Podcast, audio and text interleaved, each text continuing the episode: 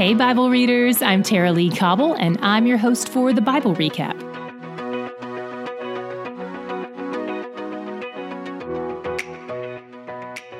Yesterday, we started reading Ezekiel's prophecies for Israel's enemy nations, and we ended with a lament for Tyre, the wealthy city state north of Israel. One thing that shows up repeatedly in today's reading is the pride of the nations and how God opposes that pride, even if that pride directly corresponds to gifts and skills He has given them.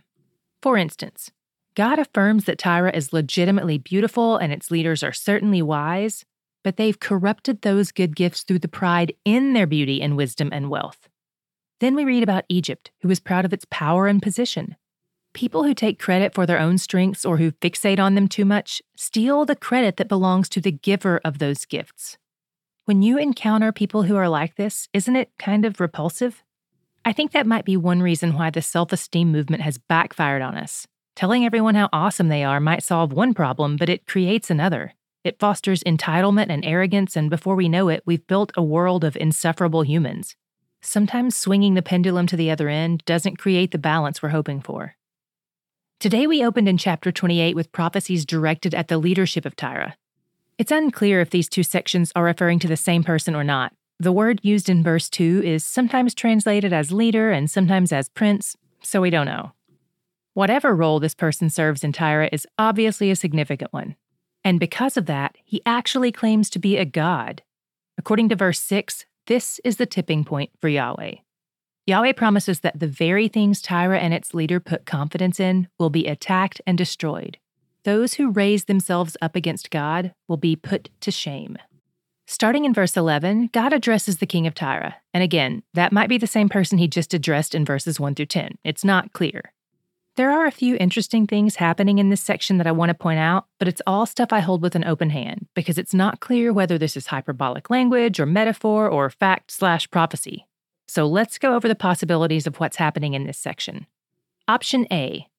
Some people believe the language used to describe the king here isn't intended to be read as fact, that it's referring to the king but with drummed up language, saying things like, You were the signet of perfection, and you were on the holy mountain of God and you were in Eden, the garden of God. They think it's just hyperbole and metaphor. Option B. Others believe Ezekiel is not just addressing the king of Tyre, but he's also comparing him to an actual cherub appointed to guard the garden of Eden, way back in Genesis 3:24. And they believe this section not only tells us what's going on with the king of Tyre, but that it also informs us about something that happened with a cherub as well.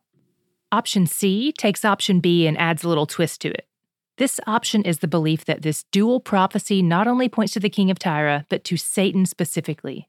That Satan was the appointed cherub, and that he possibly even possessed the king of Tyre and lived out the same storyline all over again, trying to exalt himself to the position of God. As an experiment, you might try reading through 28 11 through 19 twice, once with a lens for option A, and once with a lens for option B slash C. And of course, you can find commentaries and articles that point to all three options. But since option A kind of speaks for itself, we'll include a link to two short articles with more info on options B slash C in today's show notes in case you want to read more. The reality is, we probably won't know the truth this side of eternity. And it's okay for us to land in different spots because this is not a foundational or fundamental doctrine. The chapter closes with a prophecy against Sidon, another neighboring city to the north. They're on the hit list too because they've treated Israel with contempt. God promises again to bring Israel back to their land to possess it and to bring judgment on all their neighbors who hate them. Chapter 29 brings us to Egypt, where God compares their Pharaoh slash king to a water dragon. This might be a reference to Leviathan, which we read about in Job 41 and Psalm 104 and Isaiah 27, among other places. And since Pharaoh the water dragon is kind of like the king of the Nile, he begins to act like he's the one who made it as if he's Yahweh. Uh oh, pride alert.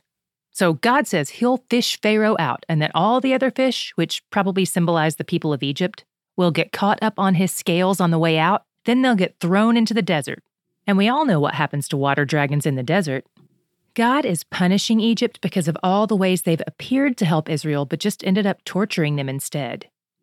After Egypt's long punishment via King Nebi, God promises to restore Egypt.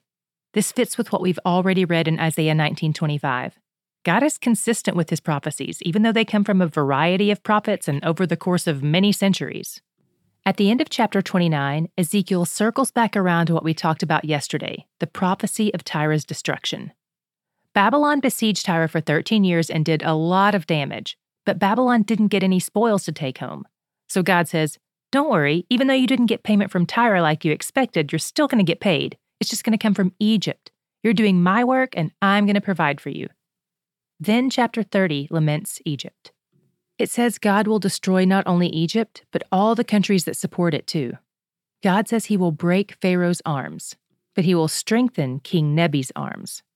God is the one who gives and takes away strength. My God shot today showed up at least six times in our reading. It was God's hatred of human pride. It's important to note that God doesn't hate our pride because he's envious of what we've got. After all, he gave it to us. God opposes pride because it's built on a lie. We are not gods, He is. And though we may be powerful, we aren't powerful on our own. Our strength is from Him. And though we may be wise, we aren't wise on our own. He is the source of all wisdom. And though we may be beautiful, we aren't beautiful on our own. He invented DNA. He is the rightful object of praise for all our beauty, wisdom, position, might, height, you name it. And this doesn't just apply to the praise we receive from others. It applies just as often, if not more often, to the thoughts we think in our heads as well. Here's what I mean by that I can think thoughts of gratitude, but where does that gratitude land? As Christ followers, our gratitude shouldn't just be generalized as though the things we're grateful for have no source. Gratitude is much more fulfilling and accurate when it rolls up to the creator and giver of those things, God should be the final target our gratitude and praise aims for.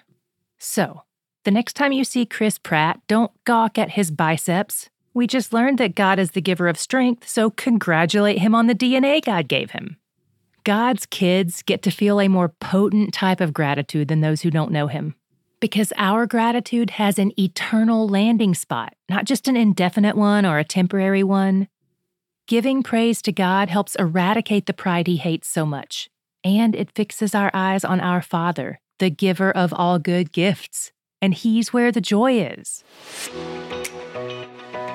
It's release day for Sage. Our Sage Deluxe version is now available. For those of you who pre ordered, thank you. We hope you love this new deluxe version of the Bible Recap. For those of you who haven't grabbed a copy for yourself or for someone else yet, what are you waiting for? You can get your copy in our store at thebiblerecap.com forward slash store or click the link in the show notes. We have a brand new exciting trip giveaway, and I think you're definitely going to want to enter. Sign up to win a trip with me to the Museum of the Bible in Washington, D.C. for you and a friend November 1st through 3rd. I've only been to the Museum of the Bible once, and I didn't get to spend too much time there, so I am super excited to go again with you. Museum of the Bible is an immersive experience that explores the impact and the history of the Bible, which we all know and love. And we'll get to see thousands of artifacts from biblical times and even get to visit the Holy Land without even having to own a passport. Text museum to 67101 to enter. That's M U S E U M to 67101 or click the link in the show notes.